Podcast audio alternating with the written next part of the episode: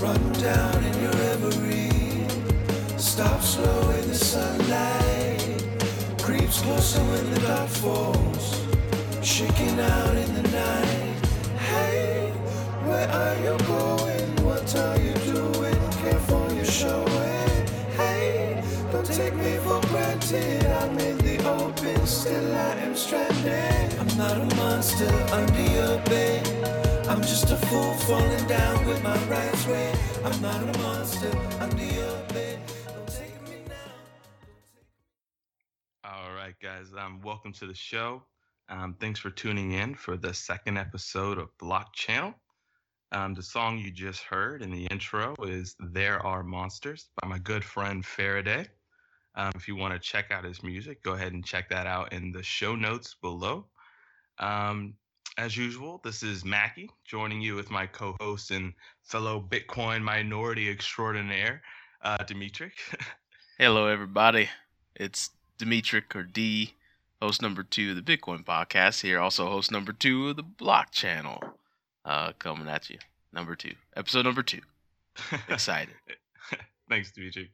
And uh, so last week, yeah, we had an excellent interview and discussion with Ethereum co-founder and a sense and ConsenSys co-founder uh, Joseph Lubin, and he was kind enough to come on the show, talk about his projects, fill us with some Ethereum knowledge and like kind of where the industry was going and what was hot. Um, and that was excellent. We're great, glad to have you on the show, Joe.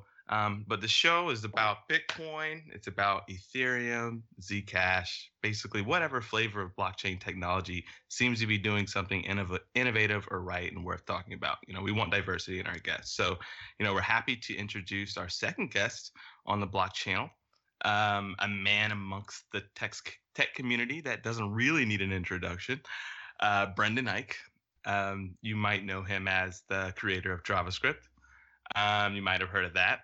Uh, he's the previous boss man uh, at Mozilla, and now he's building a new pack with his crew, um, focusing on web browser technology and Bitcoin micropayments at Brave. Uh, Brendan, do you, would you like to just go ahead and give yourself a quick intro? Sure. Thanks, and thanks for having me on. So I um, I created JavaScript over 21 years ago in May 1995 at Netscape, and I took it um, pretty single-handedly to product and then to standards uh, state at ECMA, which is still going. We're meeting at the end of this month at Facebook. um, it's like a 21 year old though. I'm ready to cut it loose. It's on its own. It's not getting any. he needs to go have some drinks. yeah, no, no free room and board over the garage. Um, so after doing that in 1997, at the end, toward the end of the year, um, when Netscape was starting to get crushed by Microsoft, I helped joined others like Jamie Zawinski and um, a bunch of other people in founding Mozilla.org, which was you know the attempts to take Netscape's commercial browser code and f- turn it into open source with a real community and make it a complement to Linux and and Apache and other things uh, from around then. And I worked on Mozilla to restart the browser market, and that took doing Firefox, which was you know a better browser, and that launched it. Wow, 12 years ago today, uh, November 9th, 2004. And we built Firefox up to I think its height like 27% of the browser market. Kind of taught Google how to do Chrome, and they did Chrome, and um, ran a bunch of interesting projects at Mozilla. Some of the ones I'm most proud of are um, Rust and the Servo project using Rust to build parallel, you know, hardware-based uh, like GPU and, and, multi-core web engine. And um, ASM.js, which begot WebAssembly uh, by demonstration by showing you could make a really fast subset of JavaScript that um, could compete with safe plugin technology like Google's portable native client. And that got all the browser vendors eventually on board with WebAssembly, which is now going forward in, in um, you know, into the nightly builds over the next uh, uh, four or five months, I would say, um, which is really awesome because it, will make a bunch of you know games and, and plugins for things like AI and, and physics and so on uh, load fast and be uh, really slick, and it'll be a complement to JavaScript. So after Mozilla, um, I founded a company called Brave uh, last year and got a really killer uh, first floor team, and we built uh, a new browser that's really more more than a browser. It's about users having a platform, kind of like their own cloud, but all on their own devices because it's really hard to defend the data once it gets out. If mm-hmm. some if some third party is tracking you, they're they're getting all the economic benefit. They're they're putting your profile together with other players, and you're getting you know maybe you're getting better ads, maybe you're getting worse ads, maybe you're getting malware. Nobody really knows, and all three of those things have happened, which is you know why people are adopting ad blockers. But but the web depends in large part on advertising for all those websites to pay their bills. So we're trying to trying to make a better funding mechanism for the web. And the first thing we're doing is allowing people to sort of automatically donate um, to their favorite sites without having to think about it, just mm-hmm. based on their browsing. And to do that, we're using Bitcoin because Bitcoin, the, the, most you know basic and magic thing about it is, besides the fact that it's, it's a robust system. Um, is that um, you don't need permission to pay anybody. You can just get their address and send send them Bitcoin. Nice. So so uh, so excellent. Thanks for uh, the very uh, lengthy description. Uh, I, I love it. Uh, it's, it's, great because you know I, have I've I've I've been a fan of everything that you've been doing, and you know I've been following Brave very closely for a, quite a quite a long time. And you know when, at first when you guys introduced um, that you were going to be supporting Bitcoin, you know that that that really excited me. And at, at the at first I was a little bit skeptical and I was curious. I was like, you know, are they really going to execute on that? Is you know is that something they're kind of just building up to? But no, you guys did it um, and and and I, and I think that's awesome. And you know, the the browser you guys have built is is not just you know it's not just focused on Bitcoin. It's a it's a really damn good browser. Um, Thanks. Uh, yeah, um, I, and I know and I know Ferg has used it himself, and I have. I use it on mobile on iOS mostly. Um, it's just way better on my phone as far as like uh, battery usage and, and just uh, just speed, especially like you know browsing through the web and like having to quickly like browse through all ads or having to. It just I, I love saving you know articles and stuff online, and Brave makes that like really easy. Um, cool. So you know with that and like with Brave, like what is your kind of what's your vision? um, for Brave, uh, like going forward, like like you know you're you're at the point now where you've you know you've incorporated Bitcoin micropayments and you know you're building on the browser now obviously you know additional extensions and you know building upon the extendability. So uh, you know what's what's what's next over like the next year? A great question. First of all growth. I think once we get a certain amount of the basic you know chrome extensions supported since we're based on chromium uh, with our own sort of electron front end uh, that's pretty custom we, we can run a lot of those extensions, and we're getting more of them all the time. Uh, Jonathan Sampson, uh, who does our DevRel, I hired away from Microsoft, um, is, is, supporting them, and it's just speeding up now. He's got Pocket, he's got Honey, he's going on to the React Dev tools.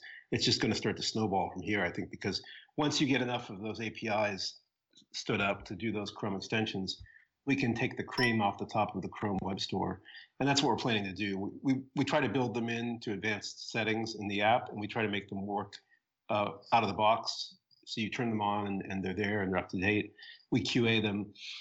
The the browser is, you know, starting with Firefox, where I was in, in, deeply involved in in this whole architecture, started doing uh, extensions. Firefox kind of pioneered it uh, in the mainstream browsers, and then the other browsers eventually all copied it, including Safari. I thought Apple would never do it, um, but but extensions, have, if there are a large, uh, you know, set of them in this pretty open store, like Mozilla ran for a long time and, and Chrome copied, you get some number of them are like sketchy or they have performance bugs or they make the browser malfunction. We, we want to avoid that while getting the good. So we're definitely leveraging the Chrome store. So growth for us depends on really being much faster than the other browsers and we know Google will never block ads by default. It, it, business. But we also we want to do something for privacy that's meaningful to users. Not people think privacy is not a marketable, you know, quality, something you can't really advertise or tell people use my product because it, it's more private. It's not really true. It's it's contextual. Like people like secure messaging apps. People like you know dissolving selfies from Snapchat on so there's something about privacy that's that's very important to people in the right place and time. And of course, after there's a crisis, after you know, the Snowden story broke, or uh, other breaches come out, people start thinking about it more. And I think this is just going to pick up, especially with malware coming in through third-party ads to top publishers like the New York Times. So growth is first, and, and also getting as many people who are willing to donate like five dollars a month, like it, I call it an airport latte a month, to funding their Brave wallet. We're making that even easier. We're working on a, an integration um, with Stripe, who are awesome, to to make it super easy to buy Bitcoin. It's really tricky, as you may know, to buy Bitcoin through a sort of a, a generalized buy widget Mhm. because once you get it, you can send it off, and stolen credit card identities are like a buck a piece. I hear. So there's So- a big fraud problem. So you're gonna use you're gonna use Stripe so that you can um, like purchase Bitcoin quickly, like via like your credit cards, like in the browser. Yes, and it's only a small amount, and it, initially, until you get to know us better and we get to know you better, Mhm. it can really only flow toward your your publishers, and we have an, a big enough buffer there we can claw back if there's a chargeback. So that way we can avoid you know the, the problems of um, fraud that I think caused other Bitcoin buy widgets to be shut down. I know of a few that tried it and they got 80% chargeback rates, um, which is Mm. not survivable. I mean, before that happens, Stripe would, would tell us you're done, and uh, they would do that because otherwise their their bank partner would tell them they're done.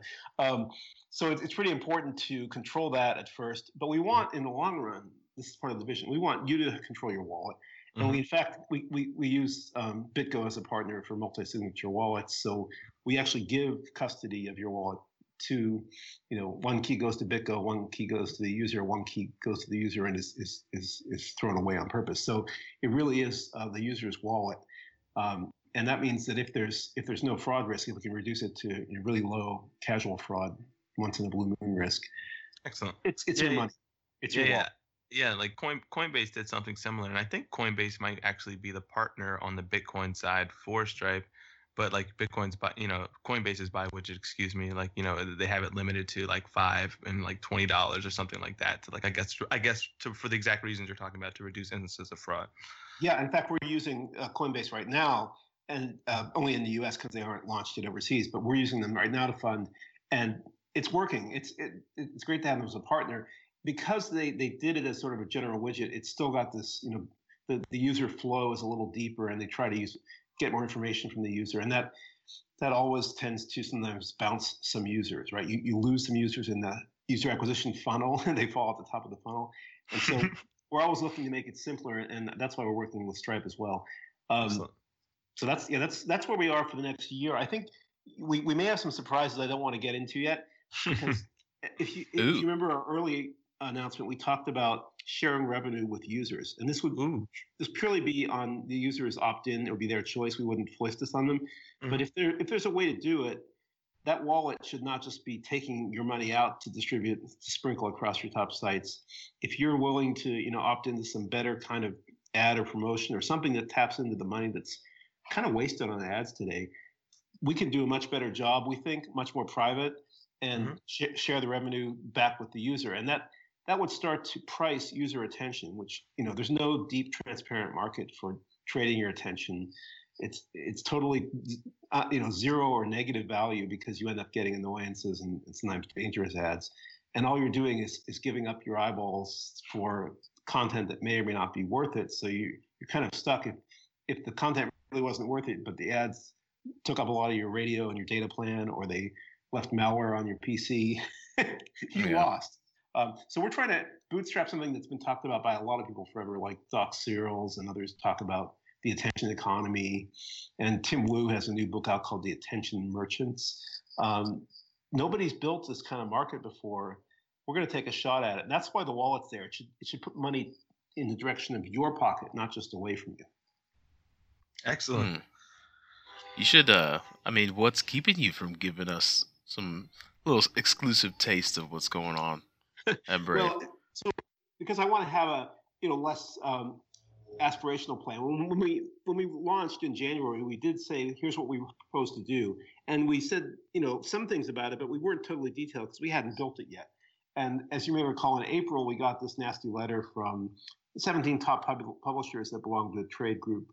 Used to be called the Newspaper Association of America. Now it's called the News Media Association. And some of them we're actually trying to work with now, and they're actually, I think, treating us more as uh, friend than enemy, or let's hope something in between at best. But um, we think the publishers need help too. They're kind of our second constituency after users. We want users to be sovereign over their own data and get a fair deal, whether it's you know free content they can micropay if they want, but it, they don't have to, or if they're willing to try some of these uh, private anonymous ads that we're talking about. If we get that stood up, we'll share revenue back. Meanwhile, we want publishers not to go out of business, and that's been a risk for newspapers for decades. So, um, in spite of you know our, our having the publishers' interests uh, in in mind as our second constituency, they got really mad when they heard our plans and they said, "How dare you!" and they wrote this letter, and it was just great publicity. It got more downloads to us. Consumer sentiment was all on side, and we hadn't done anything that they were you know objecting to and sort of pointing and, and sputtering about because. Uh, we were just laying out a roadmap and a vision, and they started saying, "How dare you replace our ads? Those, those are copyrighted to us." And I was like, "Wait, the third-party ads that are sometimes malware or like um, parasite pictures are copyrighted to you?" you know, the top publishers in the United States. I don't think so. These are the, the ads that we all hate, and they don't come from the publisher at all. They're not like ink on paper ads on your newspaper that comes to your you know grandfather's door. These are ads that are placed by JavaScript, my, my errant child, by script on page that runs in your browser. So there's no no connection to the publisher. There's no there's no copyright by the publisher. So so ultimately like how do you how do you see like uh, this industry growing and expanding so as far as like you know sharing with publishers uh, like more Bitcoin centric ones, like CoinDesk. Like, have you like have they earned any Bitcoin yet? Like, has there any? Has there like uh, how's how's that gone thus far? That's a great question. We've actually had the Brave payment system in beta long enough with enough users that we have like over 18,000 wallets and an average balance of over five dollars in the funded wallets. So mm-hmm. people are doing it, like I said, five dollars a month or more, and yep. they're spending it um, on a lot of sites. So we, we went through the 30 day clock that is a personal clock that runs on your device in your Brave browser, mm-hmm. entirely private analytics to decide how to spread that money out. And then through zero knowledge proof protocol um, derived from something called Anonize, we we send the sort of anonymous votes over to our, our server and then there's no link back to users identity. There you know if you said here are my top 20 sites even though you don't give your name that's mm-hmm. a pretty strong fingerprint that could identify you. So we break that link completely with zero knowledge proofs. And nice. then we then we then we put all the money together from those you know five dollars per month from those users. We put it into one big settlement wallet big bitgo enterprise wallet mm-hmm. and we start looking at all the sites that they went to and you know adding up the tallies because as you might guess, our users often cluster around certain sites. So Coin, Coin, CoinDesk is one of them. Wall Street mm-hmm. Journal turns out to be another. Um, New York Times, Guardian, some of the top news sites, but also Reddit's in there and other, you know, you hmm. expect tech sites. And we've started uh, pooling the money to pay these publishers in in um, sort of our accounting system, and given some of them the chance to come and say, "Hey, I, I own this domain. I want to claim my money." And so some number of them have done that. We haven't announced yet, but we've already gone through, I think, four or five onboarding publishers to bring the system up. So yeah, mm. it's hmm. exciting. We're starting to pay publishers now, as you might expect, with a beta program with you know several. You know, I said eighteen thousand wallets. Not all of them are funded. It's not a huge amount of money, but it's starting to grow, and as we grow, it'll get bigger. And over time, it starts to add up until it's worth it for publishers to come and get their get their money. That's awesome. Nice. So, Oh, you get to take. You can go ahead. No, no, no. Go ahead. Go ahead. Go ahead. Well, I was gonna switch to script just a little bit and ask you. You know, being a JavaScript man, I'm I'm sure you've had a chance to take a look at the the Bcoin Bitcoin full node implementation uh, written for nodes. Yeah. a little bit, yeah. I, in fact, uh, I think Stephen recommended it to me, and it's exciting to see what JavaScript can do. It's just crazy with all the stuff like WebAssembly and the things that led up to it, like ASM.js and like SIMD and WebGL, you can you can get down to the metal and do amazing stuff. And that Bcoin's very impressive work. We, uh, you know, we're not going to use uh, CPU mining or, or turn, you know, your browser into a full node. but but it, uh, it, who knows where this ends up? I think there's something there, whether it's you know son of Ethereum and Bitcoin or, or daughter of, of, you know ETC and something down the road will turn into um, I think a much um, more decentralized system where there, there's lots of capacity mm-hmm. and and lots of um, decentralization. Yeah, so you would so you would ultimately see uh, you know, if this moved forward in adoption, like it being more so like agnostic to whatever sort of value was exchanged across it, just as long as it was exchanged? I'd like to. I mean, we're, we're tracking things like Interledger. Mhm. We're we're conscious of um, payment systems that try to do, um, you know, wallet agnostic um, transactions while not being money transmitters. Like um, I know um, uh, Bill Barhydt of Abra, GoAbra.com, and it's it's been great talking to him. He's very experienced, and um, I hope this all converges. I don't see why it should, you know, be siloed. If it's Bitcoin or anything that can exchange that has, you know, a robust enough um, mining ecosystem and, and um, uh, enough users, I, you'll you'll get exchange. You'll get um, even probably some ability to do stable coins or something to hedge against volatility. I think it'll come. That's awesome. So let's see here. We covered everything else Yeah, we kind of wanted to talk about. So like let's we let's we can probably move now from like Bitcoin and sort of like Brave and you know since you know you've had so much experience in the space and you know you're in my opinion because I'm super nerdy an icon to someone like me who you know who had to actually go through a JavaScript class in in college. Um, you know, Cool. I- so you know i wanted to uh, you know have to like ask you like what sort of what sort of advice can you give to uh, like developers or uh, in, maybe people indivi- uh, interested in wanting to either help like develop like with brave or either like develop on top of it like going forward in the future or just like you know is there anything like you kind of want to like share with the world like maybe something inspirational Yeah Wisdom. yeah like Yeah. wisdom I'll do my best. Um, so we're we're based on you know Electron, which is a lot of Node.js and React, um, sort of front end and middleware uh, technology. Uses immutable JS. Um, it's pretty cool. We we've had to do things like turn it back on the sandbox, the Chromium sandbox. We we're we're doing things that only a few other Electron embedders really need because a lot of them are happy just being like the original use case, which was GitHub's Atom editor or you know Slack uses it, um, Microsoft VS Code uses it, um, and those are not quite as as concerned about security as we are. I mean, Maybe they should be because I think some of them probably load some remote content sometimes or get their users sometimes copying some remote content blindly in, and that could that could own you. But for a full browser, you, you can't fool around, right? This is something I learned long ago at Mozilla, and then you know Chrome did a really good job with uh, sandboxing, and all the other browsers have, I think even Firefox now getting around to it. Um, you have to do it. And so with Brave, we turned back on the sandbox, and, which meant we had to sort of kick Node.js out of the web view process.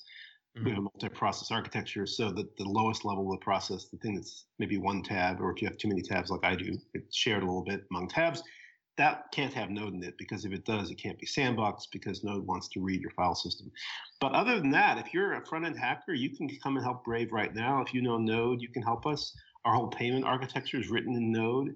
We even use Emscripten, another one of those things I mentioned or I alluded to with at Mozilla Research that uh, Alon Zakai did. It was it's the backend for LLVM compiler that takes C or C++ and generates ASM.js, and it, it generates such tight JavaScript that it, was running like native code at near native speed in a browser. We did that for the Unity and the Epic game engines, and a lot of a lot of Unity games now are on Facebook, like Ski Safari. Those are ASM.js compiled by Emscripten. We used Emscripten at Brave, so we could just take some crypto code and and turn it into JavaScript, and not have to worry so much about another C++ module with Mhm. more, more attack surface. You know, more memory safety bugs that might might be there to attack. And so we're we're using all this stuff that I've helped build up over the last 20 years, and it's it's really accessible.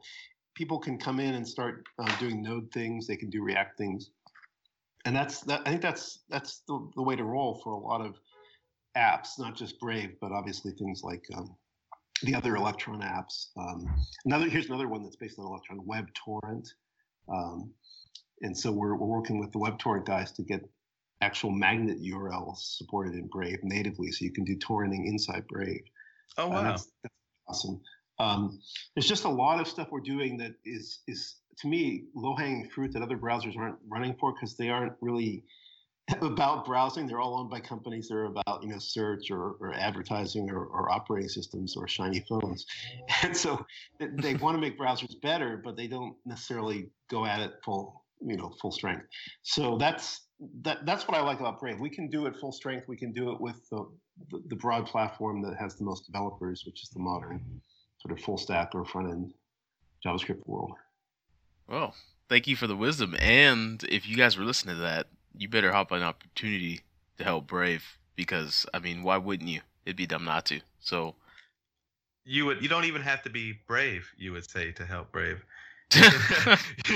you just have to, you just you just have to be willing to want to uh, commit to something awesome. Which I mean, I have to say I named it after our users because they have to be a little bit brave to take a browser that's going to sometimes fight you know fight back against ad blocker blockers or those annoying paywalls or those things that, that try to say we see you're using an ad blocker can you please turn it off for us which mm-hmm. you might do but that that happened in january this year at forbes and immediately the malware in the third party ad system came right through and hit those fresh you know hit the fresh meat the, the users who lower their shields so and as you recall, in, in Star Trek II, The Wrath of Khan, uh, Kirk foolishly failed to raise his shields in their first encounter.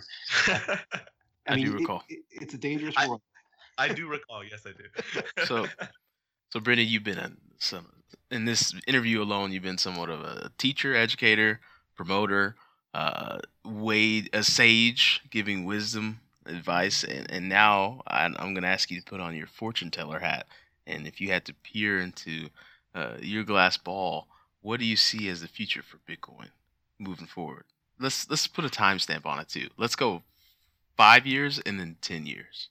Wow, yeah, that, that's almost beyond my horizon, right? Um, five years is and ten years definitely is. I think, um, like I said, I think there will be some continued evolution. I don't know if it'll be, you know, the whole um, SegWit soft fork and all the things that can happen on the the new side of that, like Lightning. I think something something good will converge there. Maybe even Brave can use it for micropayments. We we built our own, you know, centralized but blockchain tied system because we wanted auditability and transparency. We didn't like having the centralized, but we didn't have a choice because the the stuff there like Zcash and Lightning wasn't ready. And it's awesome Zcash is launched now, Mm-hmm. But if you just think about this in time, we're in the early days. So I think five years, definitely Bitcoin's bigger. The other thing about it is Bitcoin, if you look at it compared to other currencies, is small. So a lot of room to go, a lot of room for growth. It, I know a lot of companies that are looking at it and looking at the blockchain separately for, you know, decentralized you know, um, attestation or proof system. So I think there's just going to be a lot of growth. And that growth will lead to interoperation, like we, I mentioned Interledger earlier, it'll lead to um, experiments, whether they're through soft forks or systems like Ethereum, which is forked several times now. Um, but that you know that's also part of the early the, the teething pains. I think that's just inevitable, um, and it should it should lead to learning that gets you know engineered back into uh, successor systems. And so long as as people can not get trapped in some you know state where they can't exchange out or, or you know gateway the systems together i think it'll work i'm also i, I like to plunk for other companies building on the blockchain like blockstack i know those guys and we're talking to them and mm-hmm. they're ambitious but their target is pretty juicy because the sort of the combination of the domain name system which i'm sure will be around in 10 years mm-hmm. probably 20 uh, but it has its issues. Um, and then, especially the public key infrastructure, the certificate authorities, they're just always getting, you know, in trouble with um, malissuance or misissuance, where some somebody gets a Google.com certificate issued from, you know, inside Iran or something, and and then they go start pretending they're Google, doing man in the middle. Um, that's just a, that's a bad time. And so all these, these complex systems built on top of it to basically do massive logging and, and study the logs like certificate transparency. They're good and I, I support them and they, they've helped already uh, finding uh, like sketchy behavior from CAs. But they, they tend to um, just be too much compared to just using the blockchain. If you could do the, a new top level like the Blockstack.io guys uh, propose, or Blockstack.org, I think they are now, mm-hmm. Blockstack.org, excuse me. Um, just do a new top level and start making a new space. Bring it up alongside the old certificate authorities. Bring it up alongside the old DNS, and then if it really wins, let it let it grow and let the old fade. Mm-hmm. I think you'll see more of that in five year time frame. I, I hope to see them succeed, uh, and that means in ten years you'll see like the world moving moving toward more blockchain based and less centralized or hierarchical and sort of fragile systems like certificate authorities. Could you ever see Brave moving towards something like you know like some sort of like self-sovereign like identity system for the users that use its browser, so they can just sort of like carry their Bitcoin across like wherever? yeah, I've been I've been following the, the work there from uh, Christopher Allen and others, and I I like I like it. I think uh, you know this is a hard topic. Like I mentioned, Doc Searls earlier. He's running the Mhm. Internet Identity Workshop with others for years now, and identity is so um, challenging. Partly because you already have these big powers like Facebook uh, and now Google, and they've Google finally stitched their identity system together when they were trying to do Google Plus, and a lot of um, a lot of value hangs off those identities. And again, it's kind of centralized and not really the user is kind of a product, as they say. If, Mhm. if, you're, if you're using a free service, you're the product, right? If you're playing poker and you look around the table and you can't spot the chump, you're the chump.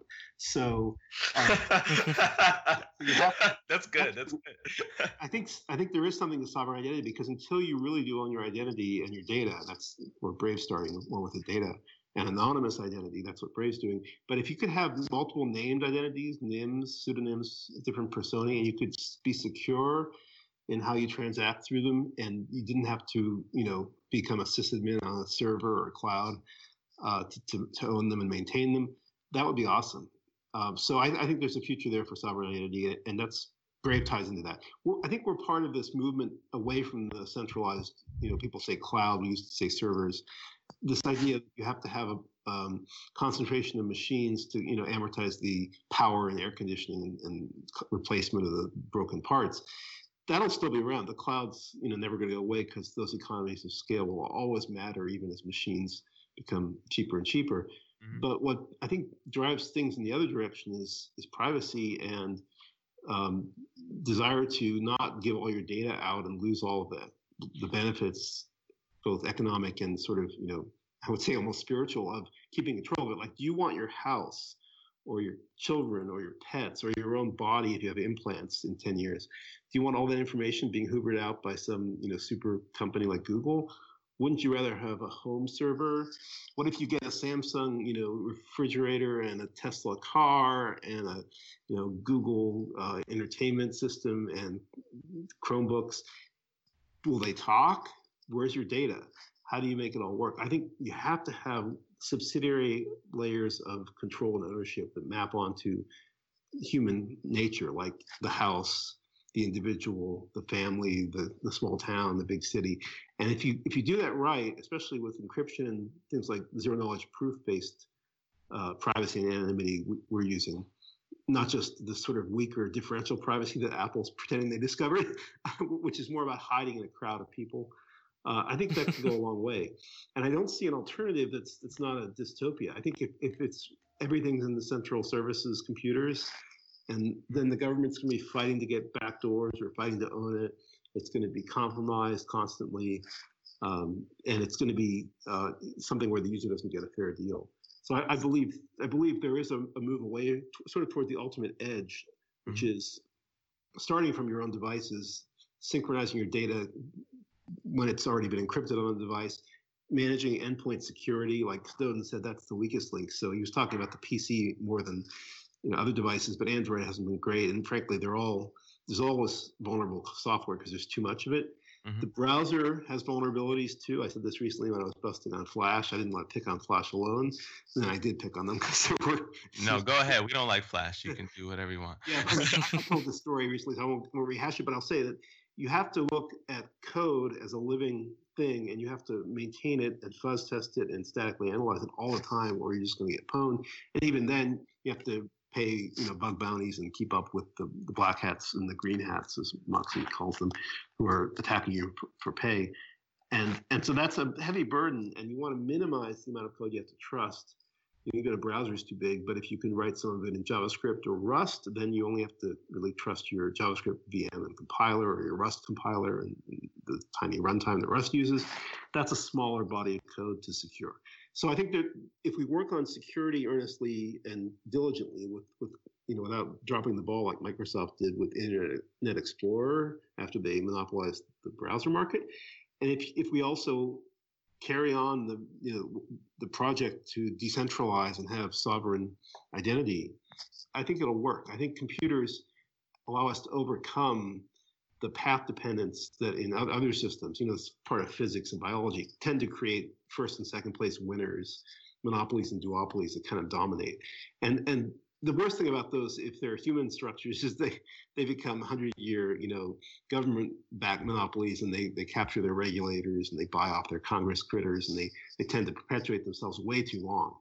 We we should hope, even though the internet was designed to survive nuclear war, and it, it, the good part of that was it was designed to be, you know, have peering and some peer-to-peer aspects, and not be just a client-server centralized the star network. So we should be able to build on that. We should be able to build not only on internet services we love uh, from the last 20 years, but things that go to higher levels of discourse like money and payments and identity. So, so I guess I guess with that all, and you know, coming down from you know our discussion about tech and you know our discussion about self-sovereign identity and sort of where the future is going. Let's let's take a step back here because the show is about you know education it's about bitcoin but it's also about music and you mentioned apple at one point and you know it kind of it made me think it's like you know what kind of music do you like brendan? Well that's a great question so I um, I like I'm pretty eclectic. I like a lot of music. When I was ooh eclectic, I like that. When I was young, I studied piano for a long time. Um, making my kids do it. Some of them actually, when they practice, get are getting better. Uh, so maybe there's something about the apple not falling far from the tree. I studied like classical piano for um, I don't know uh, 20 years, but I, I had a break for graduate school, and I when I got back into it in my 20s, I actually started practicing more and got better. Um, and then I got too busy, sadly, with Netscape, and I think that was probably a mistake. Um, but you know, I'm I'm old now. I can I can work on the next generation, which I'm doing. But I also like um, uh, you know lots of different music. Um, I'm sort of 80s uh, kid. I, I, like third wave ska, I like the Bosstones. I like um, I like the early um, British invasion, um, Joe Jackson and the Jam. Um, when I was a kid, I liked Elton John, and I was like this piano playing fool in the in the school band, and I was playing a lot of Elton John tunes. I would play Benny the Jets. So, so you probably so you probably don't listen to Lil Wayne. Um, I, I know Lil Wayne. I am aware of Lil Wayne. I, I not, okay, okay, uh, just tight, tight, tight. I'm pretty glad to hear that too, actually. yeah, uh, I, am more old school. Yeah, yeah, I know who Biggie is too. Uh, oh, oh, oh, hell yeah. Oh, okay. um, I, but I have to say, uh, because um, I'm so old, I, I, and I'm so busy, I haven't made as much time for music lately as I'd like. So this is You're not a, music, not a music and program kind of guy. You know, I I'm I'm just apart, across from our office where people have their headphones on and are doing it. I sometimes do, but sometimes I just need to um, go quiet. Also, in, I'm in uh, Braves' office is, is a part of WeWork, and they play a lot of music. So there's like, I don't know, churches and other stuff playing in heavy rotation. Sometimes I want to just turn on the noise canceling headphones and play nothing. well, um, Brendan, thank you very much uh, for not only dropping knowledge bombs on us, um, but giving us the wisdom and maybe some insight as to what a possible future could be like if blockchains proliferate, which it does seem like that is happening. So, um, you know, thank you very much for stopping by. Is there any last minute plugs you want to throw out there for anything you're working on or anybody you Yeah, feel free. Go out? ahead it. You, you yeah, I mean, this, this is kind of controversial, but we we use standard JS, which is kind of cheaply named uh, sort of set of uh, configurations for ESLint. So it makes your JavaScript follow certain rules, but that way everybody on the team agrees and nobody worries about, you know, fighting over style. And you can run it with a minus fix argument to fix your code if it happens to deviate. And, you know, I'm still lobbying Feross, who, who wrote it and who's working with us on, on WebTorrent integration, you know, um, to, to, make a few adjustments so it isn't quite so, um, let's say, Doug Crockford strict. But um, it's cool. I, I, I think it, it's helpful. I remember when I became aware of Python, which was after I did JavaScript. I I, I went through you know a little Perl envy phase, and then I went through some Python envy, and I like all these languages. Um, I like languages in general. Python has this you know indentation based uh, block structure or control structure, which kind of takes away a lot a lot of the arguments about where the braces go in C or C like languages, JavaScript. And I, I have a friend who said future languages should just not allow style wars. You should have only one style, and it should be part of the grammar. It should be checked by the you know, the language by the compiler. So it's an error not to use the one true style. Sort of like Go with Go format, but that's optional too. And I, I think that might happen. I think over the next, me make another prediction. Five to ten years, we'll see people moving toward, you know, standardizing style as part of the syntax. So standard JS, check it out. All right, All right. St- standard JS, like you heard the man, and we're and we'll, and we'll include uh, we'll include links to the things that you mentioned as well, and to Brave and um and, and to the partners you mentioned um to, in the show notes too, so everybody get some love. Thanks. All right. Mm-hmm. Well, enjoy this outro by Faraday. All right. Well, thanks a lot.